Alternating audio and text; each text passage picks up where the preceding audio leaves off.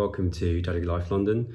Sorry it's been a long time since I've done one of these, but there's been loads of crazy stuff going on over the last month or two, so just really haven't had the time or headspace to kind of think about what I wanted to say. Um, but I have been asked a lot recently about birth names um, of your adopted children and what would you keep them, do you change them, um, what the personal preference is. A lot of people would like obviously to give a name themselves, um, and I've been asked kind of my own opinion. I'd like to be really clear, this is my personal opinion and everyone does things differently, every situation is different, every child is different, every risks or the safety of the, and the welfare of that child is different, so there's going to be lots of reasons why you should or shouldn't, um, and it, it all comes down to the individual circumstance, I think. Um, so for me, changing the name was something that, although I, you know, fantasized about, and you know, it'd be nice to, if you had your own birth child, to give them your name and you know go through the normal rituals that you would um, with having a child.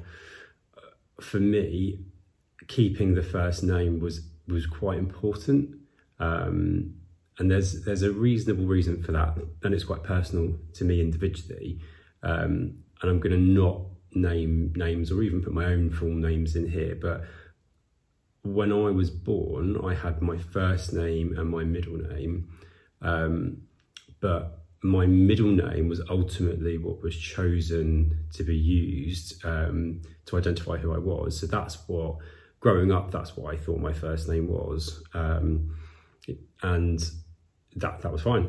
Um, and then I remember seeing my birth certificate, and I can't remember how old it was, but I remember seeing it, um, and seeing that my first name was actually what I thought my middle name was. Um, and I think I asked my mum about it, and I'm not sure really what the answer was, if I'm totally honest. Um, But I think it was changed. Um, kind of the, the reason why it's not important is probably more about how it made me feel. Um, and I can I can't tell you why, but I had an undeniable feeling of lost identity. And they talk to you about this in training, and about how when your child gets older, if you change their name, the importance of identity, who they are. A name is one aspect of identity, but it's a really important one. Um, and I can't tell you why, but I really felt like I felt drawn to my actual first name, which is quite unusual as well.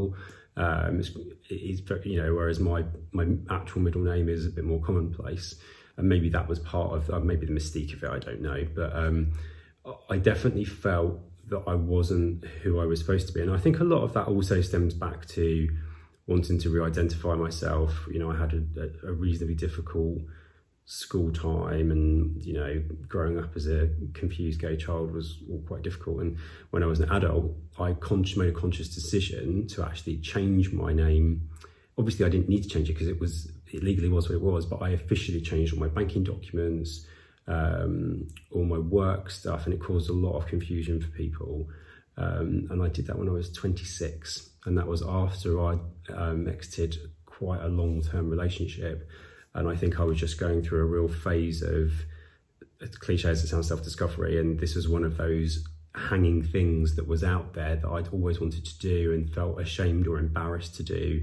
And then I just thought, quite frankly, I'm just going to do what I want to do. So I did it. It felt like a really good, opportune time to do it. Um, so that's a little bit of personal history about why I identify with keeping a name and how that could be confusing for a child when they get older, because it was confusing for me, um, and I'm not adopted, but you know but an adopted child has many other minefields to kind of navigate their navigate their minds around, where this one for me was just one of those things, but it was quite significant. So the, the short version there was quite a long-winded way of getting there, was that I, I felt really strongly about keeping the name. However, you do have to think about child protection, and you have to think about your new family life. What, you know, where with their birth family, what level of risk does that birth family pose? Um, you know, all those sorts of things. And obviously from a, a safety point of view, you've got to be very vigilant anyway around things like social media and who you tell the name to and who you tell adopted. With us, it's difficult because we're gay, you know, so that means that most people know that, most people assume it's adoption rather than surrogacy, but it's a lot more obvious that our child is not from us or was produced in a, a non, I'm going to say normal kind of birth way. So th- we're lucky that I suppose that our our son is, he's got a really nice name actually, and from my point of view, they were old enough to know what their name was, and I felt changing it was probably going to be quite confusing for them. And actually, I didn't want to do it anyway. Um, we added a middle name, and that was a middle name that had some significance within our family, and that's, I think, a really nice addition. They obviously changed surname anyway, so you, you know you need to change the surname to yours. Any additions in your surname, you know, the birth family don't find out about any of that. That's all for you only. Um, they only ever know what the old names were based on the old birth certificate.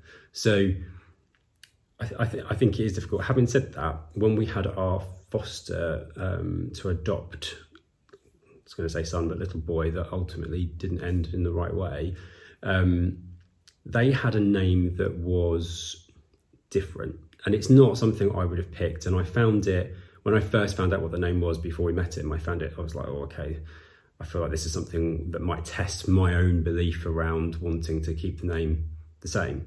Um, because it was identifiable, because it was quite unique. Um, and then uh, just because it was just, it just didn't, for me, sound like what I wanted. But then when I met him and I thought about how he came into the world, and even though the birth mother had kind of gone, as it were, um, he will know that's where his name came from. So we'd ultimately came to the conclusion that should that boy have stayed with us, which he didn't, we would have kept the name, um, and it was his, you know, we, we became quite used to it with him, and it just became who he was.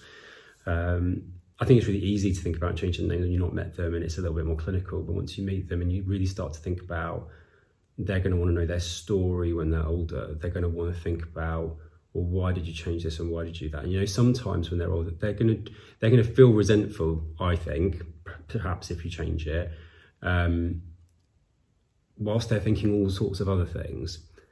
Having said that, there are some circumstances where it's required because the birth family, whether it's the mother, father, or even the extended family, could put the safety of you as a family unit in jeopardy. Um, and I think as a result, sometimes you do have to change it, and that's just a conversation that will have to be had with um, your child when they're older. And I think if you can reasonably explain it, there's going to be no issue there.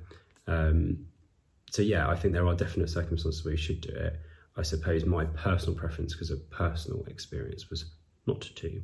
Um, and that, by being completely, that's not me saying you shouldn't, it's everyone's personal choice, but a lot of people ask me, so I thought I would give a bit of an explanation around why my answer is my answer, which is that I would prefer not to change it.